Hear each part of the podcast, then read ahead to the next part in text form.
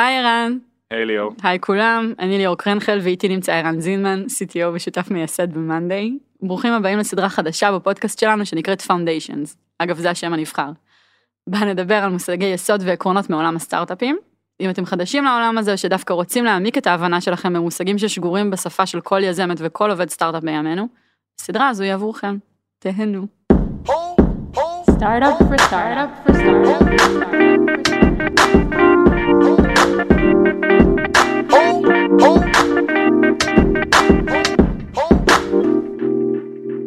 בפרקים הקודמים ב foundations דיברנו על ההיסטוריה של חברות SaaS, התחלנו לעבור על המטריקות העסקיות שמנחות את החברות הללו, ARR, CAC, אם עוד לא שמעתם אותם, במקרה של המיני סדרה הזו אנחנו ממש ממליצים לשמוע את הפרקים לפי הסדר. בפרק של היום נדבר על LTV, שזה ראשי תיבות של Lifetime Value של לקוח. עד כאן אני מקריאה מהדף. אני רגע אגיד שהיו לנו שאלות, אפילו שאלות טובות, והפעם אנחנו מנסים הפוך ונענה על השאלות בסוף. אז LTV, יאללה. Lifetime Value, רגע תגיד את זה בעברית. אה, להגיד את זה בעברית מאתגר. אבל בגדול זה מספר בדולרים שהוא מעריך כמה כסף סך הכל אני הולך לקבל בממוצע מלקוח שמשלם לי. לאורך כל החיים שלו. זאת אומרת סך כל הכסף שאני מקבל מלקוח בממוצע. בכוונה אני משתמש במילה בממוצע. הזכרנו דוגמאות כאלה בפרק הקודם אבל לקוח יכול לשלם חודש אחד ולעזוב. לקוח אחר יכול להישאר שמונה שנים בתוך המערכת. אז אה, לקוח שלישי יכול להתחיל אה, בשנה ראשונה לשלם X ואחר כך להגדיל את השימושיות שלו ולשלם יותר בשנה שנייה. נכון. אנחנו ממש אה, מסבכים. לא, נכון, יכול לעשות downgrade, יכול לשלם יותר בהתחלה ופחות בהמשך.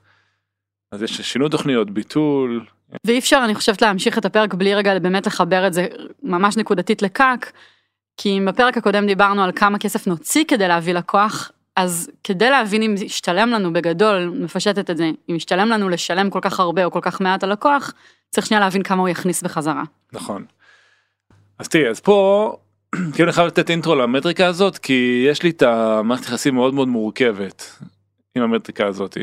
כאילו דבר ראשון היא ממוצע של ממוצע, כאילו היא הערכה כמה אני הולך להרוויח מלקוח בממוצע, שזה שני ממוצעים, אז כאילו היא מאוד מאוד חשובה בשביל להבין את המכונה הפיננסית שאנחנו בונים בתור חברת סאס, היא מאוד חשובה בתור סדר גודל להבין איפה אנחנו נמצאים.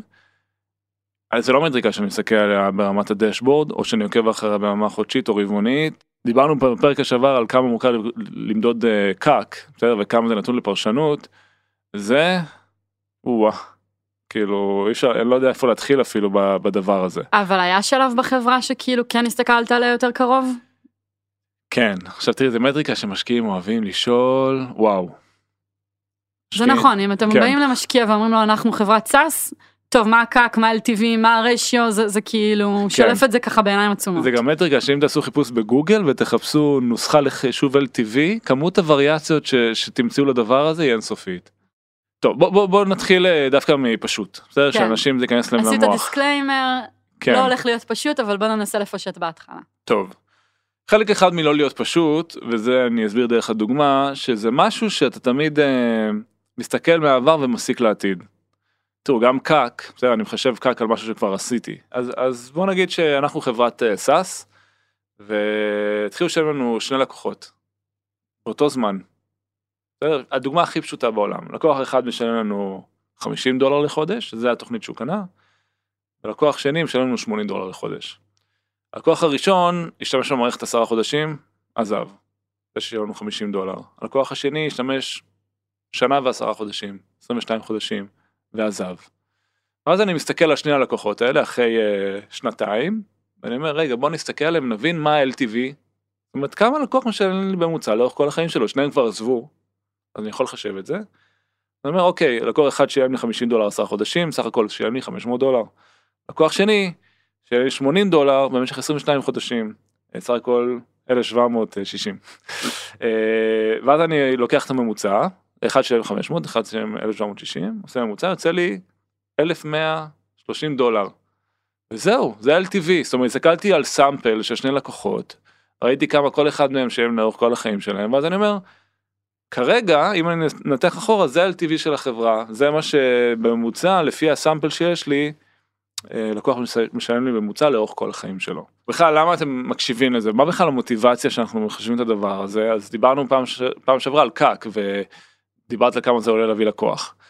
אז, אז החשיבה האינטואיטיבית אומרת טוב צריך להבין שזה משתלם עולה לנו אלף דולר להביא לקוח אלפיים דולר חמשת אלפים דולר אז מה זה משתלם. ברמה הכי בסיסית החשבונאית לראות שאנחנו מרוויחים יותר כסף מהלקוח מאשר עולה לנו להביא אותו אחרת אנחנו חברה שמפסידה כסף. לגמרי.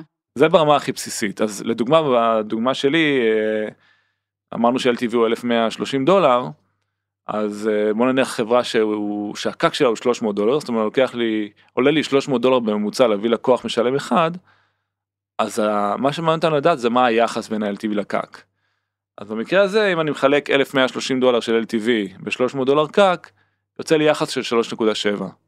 זה אומר שאני משקיע כסף במרקטינג ומביא לקוחות משלמים ועליו אני במרכאות עושה פי 3.7. כן 3.7x אבל זה לא מיד בסדר זה לא אני לא מוכר מכונות כביסה זה לא שעכשיו אני בא ואני מביא לקוח שאני אחרי זה מוכר לו ואני מקבל את כל הכסף זה לאורך החיים של הלקוח.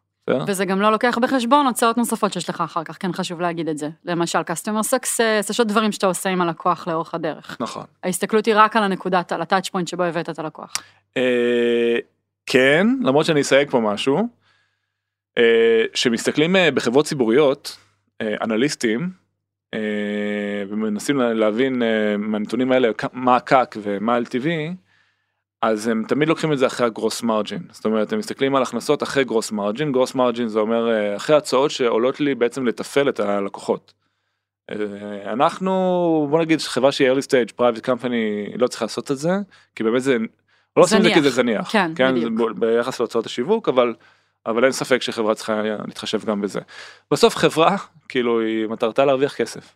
חברה מטרתה להכ... ל- להכניס כסף, אבל חברת סטארט-אפ בתחילת הדרך מטרתה לגייס כסף, והיא משקיעה, כמו שאמרת קודם, מסתכל על הריישיו של ה-CAC LTV, כן. והוא רוצה לראות מספר גבוה, והם לא יכניסו כרגע הוצאות נוספות נלוות להבאת לקוח, זה בסדר, נכון. נכון? כן תראי אמרתי שמשקיעים אוהבים את המטריקה הזאת. אז הם רוצים לראות דבר ראשון שאתה לא עושה שטויות זאת אומרת שאתה לא מוציא המון המון המון כסף בשביל להביא מישהו שמכניס לך פחות כסף ברמה הכי בסיסית. אמ, אבל זה מעבר ל... שזה מספר שהוא יותר גבוה מאשר הקק אלא זה צריך להיות משמעותית יותר גבוה. אה, בדוגמה שנתנו אמרנו 3.7 אז ש... ש... אפשר לשאול כאילו מה מה הגיוני זאת אומרת מה היחס הגיוני. אז מן הסתם פחות מאחד לא הגיוני זאת אומרת זה אומר שאני מפסיד. מפסיד כסף. אבל בוא נחשוב שנייה אינטואיטיבית אחד וחצי הגיוני? לא. יש פה יש פה עוד איזשהו עניין כאילו של אה, שנגעת בו שהוא קשור לכל ההבטחה של עולם הסאס לעולם.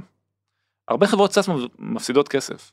אה, אם תסתכלי בבורסה תראי שהמון המון חברות SaaS מפסידות כסף כי מודל ה subscription אומר שרוב ההבטחה שלי לוקחת זמן זאת אומרת אני מביא לקוחות והם לאורך זמן משלמים את הכסף חזרה. אז כל פעם אתה יכול לטעון אני ממשיך לצמוח מה אתם רוצים שאני אעצור וארוויח כסף לא אני רוצה להמשיך לצמוח להוציא מרקטינג להמשיך. ו- ו- וזה כזה מעגל שלא נגמר כי תמיד יש לך אפשרות לצמוח.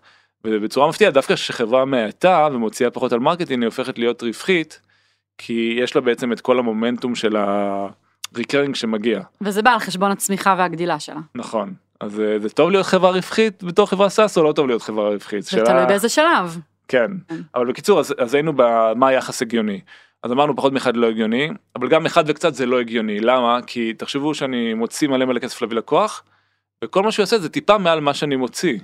אבל את מה שאני מוציא אני מוציא עכשיו, מה שאני מכניס אני אקבל לאורך זמן, לאט.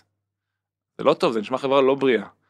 המג'יק נאמבר, בוא נגיד איפה שהעולם נמצא ביחס שהוא הגיוני זה סביב השלוש.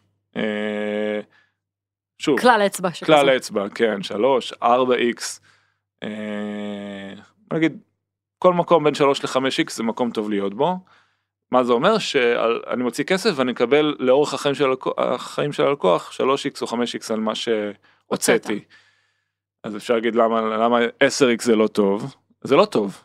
כי משקיע הגיוני שאתה תבוא, או אפילו הציבור, תבוא ותראה לו את זה, תגיד אני, כל לקוח שאני מביא אני מרוויח אה, 8x. מה תהיה השאלה הבאה? למה אתם לא מוציאים יותר על מרקטינג? אתם יעילים מדי, אתם יכולים להיות יותר אגרסיביים בצמיחה שלכם, משהו לא הגיוני. ואם אתה, אנחנו נמצאים פחות מאזורי השלוש נגיד, אזורי השתיים או אחד ומשהו, אז יבוא משקיע ויגיד תקשיבו אתם מוצאים כסף בפזיזות יותר מדי כסף להביא לקוח משלם העסק הזה לא יחזיק הרבה זמן. אה, יש פה בעיה של cash יהיו כל מיני בעיות כאילו בהמשך הדרך זה לא הגיוני. אז אני חושב שהיחס הנכון הוא להיות בין 3 ל-5. כל זה גם כמובן בהנחה שיש לך שוק גדול לגדול לתוכו, כי אתה כל הזמן מניח הנחה על שוק שהוא אינסופי. נכון שכאילו אני יכול עדיין להגיד, להמשיך כן. להוציא מרקטינג כן כן. אבל כל משקיע בחברת SaaS. בוא נגיד רוצה להיות תחת ההנחה שהשוק הוא infinite או לפחות סדר גודל של אה, של מה שהחברה נמצאת היום בכמה סדרי גודל. כן, אה, חוץ מכשהוא לא. נכון, ואז הוא לא ישקיע. אז אז כאילו אנשים לפעמים שואלים אה, טוב אז מה CAC אם אני אחזור מקודם אז אני אני תמיד שואל אחרת מה LTV זאת אומרת צריך להבין כמה לקוח אה, כמה הגיוני להביא לקוח משלם. תלוי כמה אתה תרוויח ממנו לאורך החיים שלו. ו... כן, ולחבר את זה באמת לנתונים שפעם קודמת הראינו כמה רמות קאק לחברות שונות, והיו שם מספרים גם באלפי דולרים. אם לא, זה עולה לך אלף דולר להביא לקוח, אבל הוא מכניס לך מיליון, כן. בכוונה הולכת על מספרים קצנים, זה מאוד מאוד ברור שזה לא יקר. כן. ואם עולה לך אלף דולר להביא לקוח והוא מכניס לך 500, בלייפטיים ואלי בממוצע. אתה בבעיה. נכון. אז בוא בוא שניה נצלול לזה ונסביר גם מה הבעייתיות אבל מה בכל זאת אפשר לעשות שהוא הגיוני. בסדר בתוך הדבר הזה. אני רוצה להסביר למה זה בעייתי אני לא מתחמק מזה. אמ, זה בעייתי כי בחברות סאס הן חברות שהן סטיקי כאילו אנשים נשארים הרבה זמן. אמ, והדבר שאנחנו תמיד מסתכלים אחורה בשביל לחזות קדימה אנחנו מסתכלים על מי שכבר אה, נרשם ועזב או עדיין איתנו ומנסים להסיק קדימה. אבל אה, דבר ראשון אם נגיד אני- אסתכל אה, אני אתן דוגמה עלינו זה הכי קל. אז אה, בכל מיני סבבי השקעה המשקיעים ניסו להבין מה ה-LTV שלנו. אז אמרנו טוב יאללה בוא נעשה. הסתכלנו על חשבונות שנרשמו ב-2015. 2016 נגיד סיבובים שלנו ב-2018 כי אתה רוצה מספיק זמן שנתיים לפחות. דבר ראשון זה מעט מאוד חשבונות יחסית למה שיש לנו היום זה sample קטן. דבר שני הרבה מאוד מהם עדיין איתנו הם לא עזבו עדיין. אז מה LTV אני עדיין לא יכול לדעת. אוקיי אז אה, באים אה, חבר'ה שהם over חוכם אומרים אה, טוב תחשב בממוצע כמה עוזבים אותך ואז תפעיל איזושהי פונקציה לחזות מה יהיה העתיד. אבל אה, זה גם לא נכון. כי אז אתה אומר טוב אז אה, בוא נסתכל נג- נגיד על ה-2014 או 15 ונראה טוב בממוצע נגיד עוזב, עוזבים אותי אחוז אחד מהלקוחות אה, כל חודש. אז אני אמשיך את הפונקציה הזאתי אחוז אחד כל חודש ואני אקבל איזושהי אה, הערכה. למה זה לא נכון? למה זה לא נכון? כי דבר ראשון יש שונות מטורפת בקצב עזיבה. יש bias מאוד גדול. מי שרוב האנשים, ולא משנה איזה מוצר זה, יעזבו בהתחלה. לא הסתדר משהו, לא הצליח אימפלמנטציה, זה לא רק במאנדי, זה בכל מוצר. ככל שעובר הזמן, יש פחות סיכוי שמישהו יעזוב אותך. הוא נשאר איתך כבר ארבע שנים. נכון. כאילו, הפכת להיות חלק מהחיים שלו. אי אפשר להגיד שיש לו את אותו סיכוי שיש לבן אדם שנרשם הרגע למערכת. נכון, זה bullshit. נכון. לזה יש כל מיני חישובים ברשת שאומרים תיקח את ה... אה, כמה הם משלמים לך ממוצע, תוריד את האחוז כל חודש ותגלה את הדבר הזה. לא, זה קלאסי כלכלה התנהגותית כל הסיפור הזה, כן? בוא ניקח כן. בני אדם וננסה להפוך אותם כן. לפורמולות. נכון. ואז, אז, אז זה כאילו כבר יורד מהפרק, זה לא הגיוני. אה, גם אנחנו רואים את זה שלא מתנהג ככה באף אחד מהקורטים שלנו הישנים, זה כאילו זה בולשיט. ואז באים ואומרים אנשים, טוב, אז תיקח, תנסה לעשות אה, נגזרת, כאילו להבין מה הפונקציה של הדעיכה של העזיבה, ומזה תבין אה, מה הולך להיות. גם לא נכון. למה? כי אני מסתכל על קורטים 2015, ואולי הייתה איזושהי מגמה של עזיבה.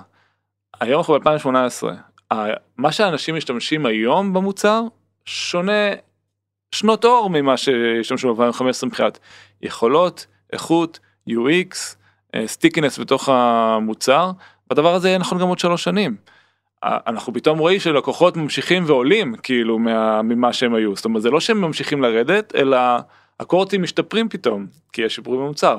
אז מה עכשיו אני צריך להניח, הרי הם לא משתמשים, הרי זה SaaS, זה דינמי, הם, הם מקבלים עדכונים לתוכנה כל הזמן, הערך שהם מקבלים עולה, אז אני צריך למדל, לנעול את הערך שהם קיבלו ב-2015? לא הגיוני. ואם אתה נועל אותו שנה קדימה? אם אתה אומר, אני מסתכל על LTV של שנה, לא משנה מה. אבל אנשים נשארים הרבה יותר משנה. אם אני אסתכל רק על שנה, המספר לא יהיה כלכלי ביחס לקק.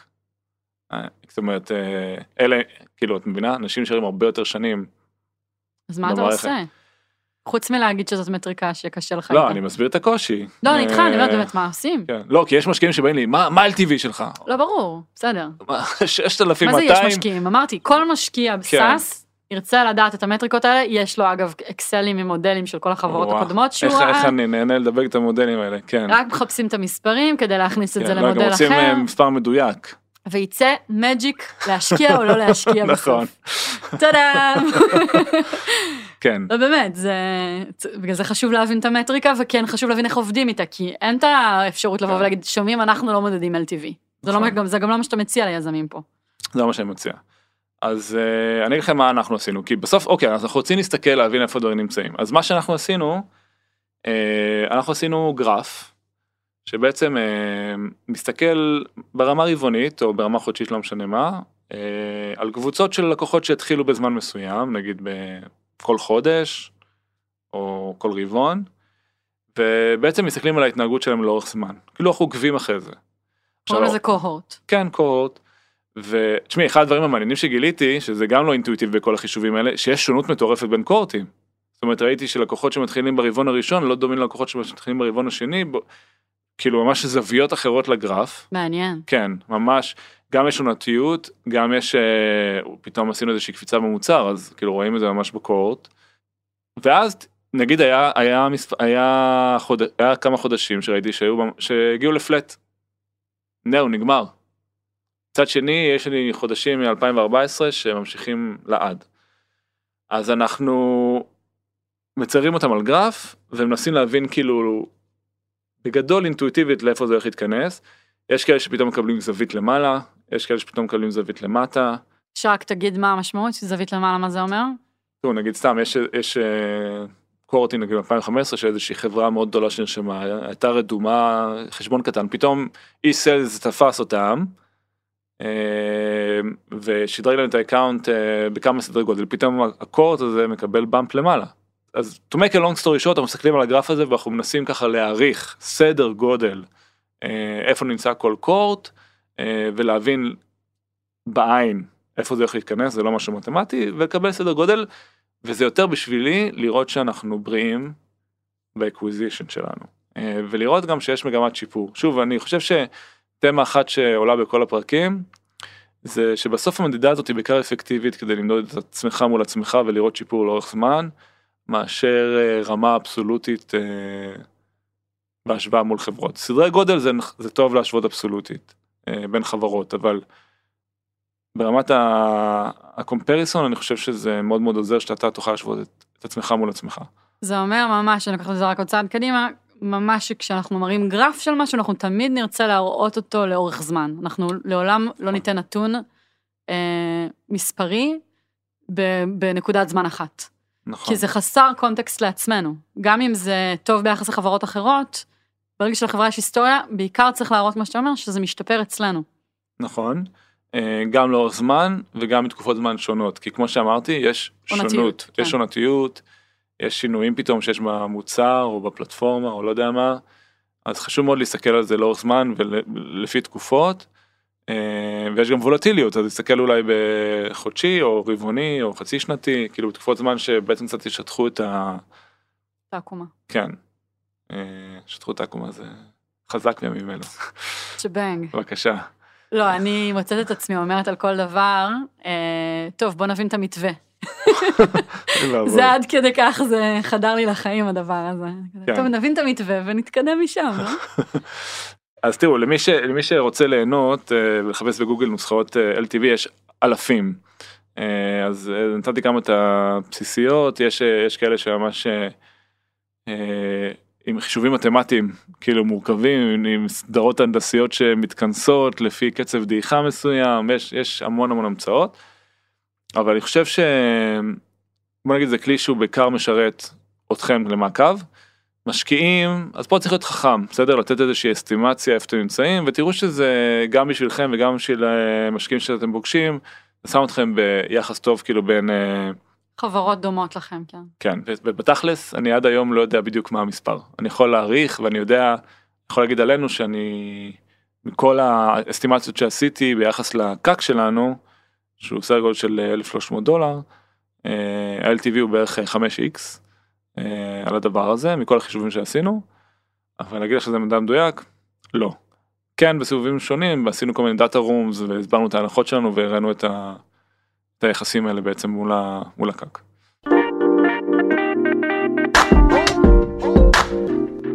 אוקיי, ועכשיו אני יכולה גם להרים לך שאלה ששאל אותנו שי מויאל. בעצם אתה אומר שאחת הסיבות שאתה עובד עם LTV זה כי צריך. כי השוק עובד ככה, כי זאת מטריקה שמצפים שתמדוד. לא, זה גם חשוב לראות שהעסק הוא כלכלי. כן, אבל כן. אתה אומר, זה דיכוטומי קצת, כלכלי או לא כלכלי. זאת אומרת, הבנת את זה פעם אחת, עכשיו בניואנסים אתה ממשיך למדוד את זה. כן, לראות שלא משתנה משהו דרמטי. כן. כן, וגם כי מבקש, מצפים ממך. כי זה נתון שאתה אמור לדווח אותו בכל מיני נקודות זמן בחיים של חברה, נכון? כן. ואז שואל שי מויאל, בקבוצה שלנו בפייסבוק, שנקראת על שם הפודקאסט, אה, פרסומת סמויה לעצמי, מדהים. אה, הוא שואל, אז איזה עוד מטריקות אתה מאמץ, שאתה כן סומך עליהן יותר, או שכן נותנות לך איזשהו ביטחון, שאתה עובד איתן יותר קרוב ביום-יום, לאזורים האלה. מלא, מלא. אה, דוגמה, באזורים של... אה, לא, א', הרבה ממה שאנחנו דיברנו פה בפודקאסט ונדבר בעתיד, שזה ARR וקאק, אני כן מסתכל רמה חודשית. נכון. TRY אגב- שאנחנו נדבר. כן, רגע, רציתי רק להגיד שקאק למשל, אחת הדרכים שאנחנו מסתכלים עליו, זה לראות האם כשהצעות השיווק עולות, כן, הקאק נשאר במקום דומה, או שהוא עולה גם כן. נכון. אה, TRY אנחנו נדבר על זה, retention אנחנו נדבר על זה. אה, ויש עוד המון המון מטריקות פנימיות שאני מסתכל עליהן. אה, ממש ברמת היום יום. שאלה מה הם כאילו מעבר למה כן, עוד שאמרתי. דוגמה, אפשר אולי לדבר, עוד פעם, אנחנו קוראים לזה WAP, אבל בגדול ה engagement אצלנו, זיהינו שיש קורלציה מאוד גבוהה בינו לבין ה-ARR, נכון. אז אנחנו עובדים איתו קרוב מאוד. כן, אני חושבת ש- ROI, שזאת מטריקה שנגיע אליה בעוד שני פרקים, היא קצת תשפוך יותר אור על הדבר מאוד, היא הזה. מאוד משמעותית, כן. היא מתייחסת קצת לאזורים של cash flow ודברים שהם יותר אה, מדידים ביום-יום. אגב, אה, סתם אה, אנקדוטה, כאילו חלק מהסיבובים, לפעמים פוגשים משקיעים שהם מאוד בטוחים לגבי המטריקות האלה. כאילו אני פשוט הסתברתי כבר כל כך הרבה איתם בשביל להבין את כל הבאגים שיש בהם, אבל אחד הדברים שאני למדתי לעשות זה לבקש מהם שיסבירו לי איך הם רוצים שאני אחשב את זה, ואז אני, תוך כדי שהם מסבירים, אני אסביר להם מה הבעיה. למה. זה לא רלוונטי אליי באופן ספציפי, כן. נכון. ואז אחרי זה שתי דקות, נופל להם האסימון והם אומרים לי, טוב, יאללה, בוא נתקדם. נכון. אז uh, אני חושב ש...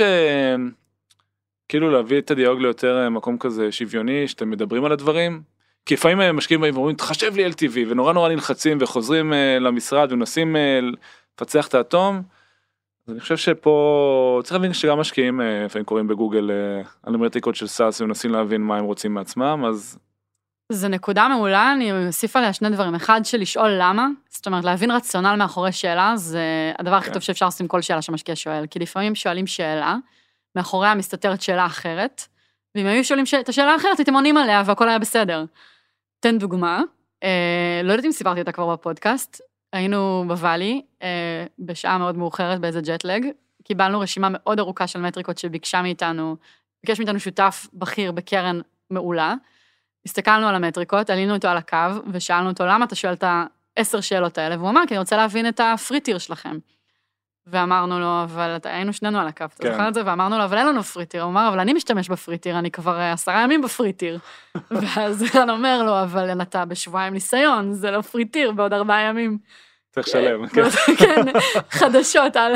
אז לא נחכה ארבעה ימים? כן, בוא בגלה עכשיו שזה בעוד ארבעה ימים נגמר כל ה free tier הזה, ובעצם הייתה שם סדרה של עשר שאלות שלא יהיו רלוונטיות ברגע שהוא הבין שאין לנו free tier.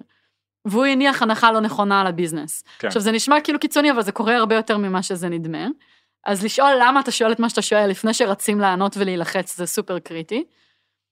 אה, והדבר השני, אני חושבת שאין משהו שיותר משמח משקיע מלדעת שאתם מבינים את ה business שלכם. אז שוב, אם תדעו, אם מישהו שואל שאלה ותדעו להסביר איך היא כן רלוונטית אליכם, איפה היא לא רלוונטית, זאת, זאת התשובה הכי טובה שאפשר לקבל.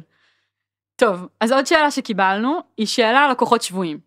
אה, ליאור חיים שואל, אמר לנו שהיה פרק מעולה, אז תודה. ואז הוא שאל, איך אנחנו בעצם יודעים שלקוחות נשארים איתנו הרבה זמן, כי הם רוצים להיות איתנו ולא כי קשה להם לעבור לפלטפורמה אחרת.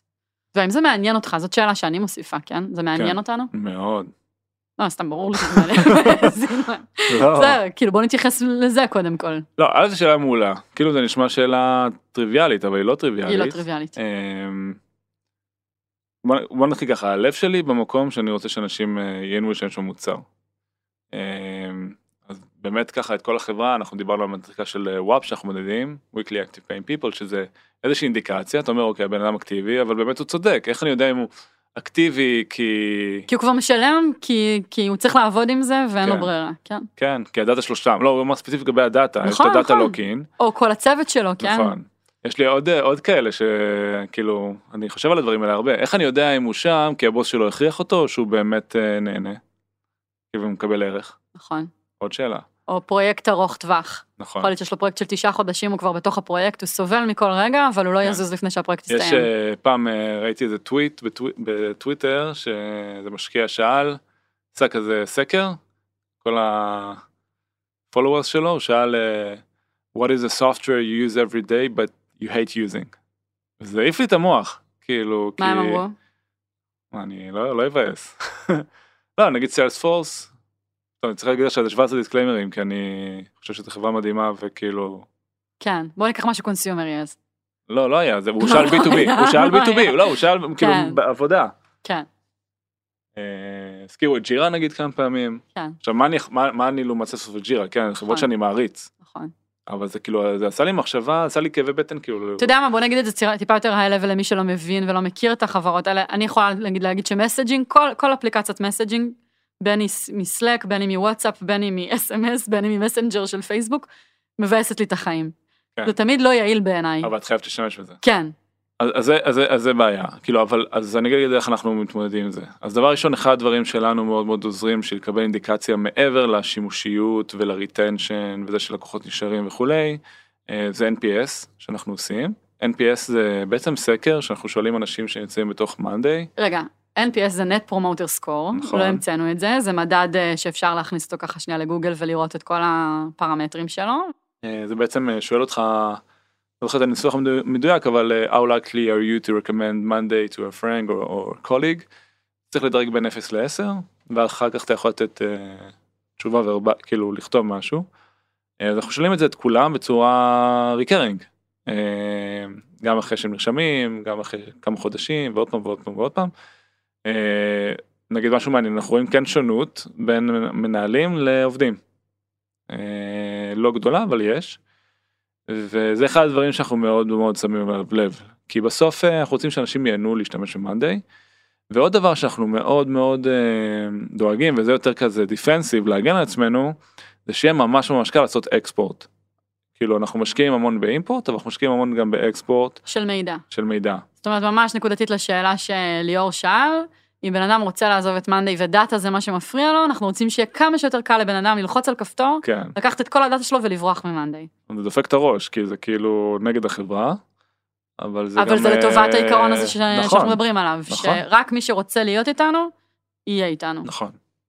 מה אתה מחייך? לא, כי אני פתאום, זו שאלה פילוסופית, כאילו, נכון. אני פתאום חושב על עצמי. אני משתמש באייפון, אני קונה אייפון כל שנתיים. האם זה בגלל שאני אוהב את האייפון, או בגלל כבר שכל הנוט שלי והכל מסונכן והמק שלי וזה? אתה ספציפית, אה, עשית פה איזה בגידה קטנה לאנדרואיד נכון. בדרך, אז אתה נכון. עשית, אז אתה לא, כנראה שאתה לא אבל הבן אדם ש... שזה ממש ביאס אותי שדברים לא יסנכרנו לי. אז מה, אז כאילו זה גורם לך פתאום לחשוב, כאילו... אז אם כבר אתה אומר משהו אחר, אתה אומר, האם חזרתי לאייפון בגלל שרציתי את החוויה שוב של אייפון, או כי זה שזה לא הסתנכרן, מה שאתה מתאר שבמאנדי אנחנו כן רוצים, האקספורט הקל הזה, כן. זה כל כך לא הסתנכרן שלא הייתה לך ברירה לבחור בין מק כן, לבין אה, כאילו אייפון. בסדר, ובמוח שלי כבר בפילוסופיה זה מגיע לבחירה חופשית וכל מיני דברים כאלה, ברור. בסדר, אבל... טוב, זה לא פרק. פילוסופי, עם כן, כל האינסוף של LTV וכל, אנחנו כל הפרק כן, הזה. כי ב- גם אה, נוחות שימוש לפעמים זה זה טריק, כן, רגע להגיד, זה חשוב לנו וזה לא טריוויאלי שזה חשוב לנו, נכון? נכון? וה export, אני חושבת שזו דוגמה טובה לאיך במוצר אנחנו כן עושים משהו כדי לוודא ו-NPS את זה הדרך זה. הכי אובייקטיבית שגיליתי שאפשר אה, למדוד את זה לכל מי שמשתמש במערכת. תגיד, ומה לגבי צ'רן? אם עכשיו לקוח רוצה לעזוב באמצע תקופת תשלום, כן. זה גם דרך לדעת. זאת אומרת, אם מישהו רוצה להפסיק חוזה איתי באמצע תקופת תשלום, לא, זה, זה אבל obvious, הוא דיבר פה על אה, מקרה שמישהו רוצה לעזוב, אבל אה, הוא לא קטין. אני אפילו לא יודעת, כן. כן, נכון, הוא לא קטין. נכון. אז זה, זה האזורים הקשים. מי שעוזב, עוזב, אתה יודעת, קיבלתי בראש, יאללה. אני, כן, זה הקל, נכון? כן. טוב, אחלה שאלה. היו פה עוד כמה שאלות, אבל אני חושבת שאולי ענינו עליהן לאורך הפרק, אז אה, אם יש מישהו ששאל שאלה ומרגיש שעוד לא קיבל תשובה, אז תחזירו לנו אותה שוב בהפוכה, ואנחנו נתראה פה בעוד פרק. כן. פרק הבא יהיה על על... אה, retention. זה אחד הנושאים הכי. אהובים עליי. תלוי אם אתה אה, בן אדם אה, negative־י או positive־י. לא, חיובי. churn and retention, כן. כן, וואי, אני יכול לרשום על זה ספר. טוב. אז נעשה על זה פרק בתור כן. התחלה. אם יש לכם שאלות על churn ו retention, אנחנו כן, גם שמ- נשמח רק נגיד לקבל אה, אותם. במשפט מה זה, זה עזיבה של לקוחות, איך מחשבים עזיבה של לקוחות, איך חוזים את זה, מה זה אומר, והמראה של זה, הריטנשן, זה שוב העניין הזה של איך בעצם משמרים לקוחות. משמרים כן. לקוחות, כן. זה שימור ועזיבה של לקוחות. כן. פידבקים, נשמח לקבל כן. פידבקים. לגמרי. אנחנו באמת עושים את הדברים האלה פעם ראשונה, רגילים לחשוב עליהם הרבה זמן, אבל לדבר אותם החוצה קצת פחות. כן, אז אם זה ברור, אם זה לא ברור, אם זה עוזר, זה לא עוזר, תגידו לנו.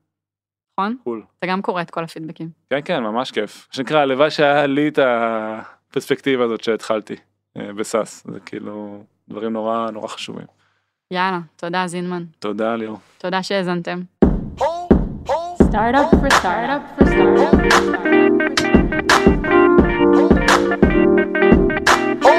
startup.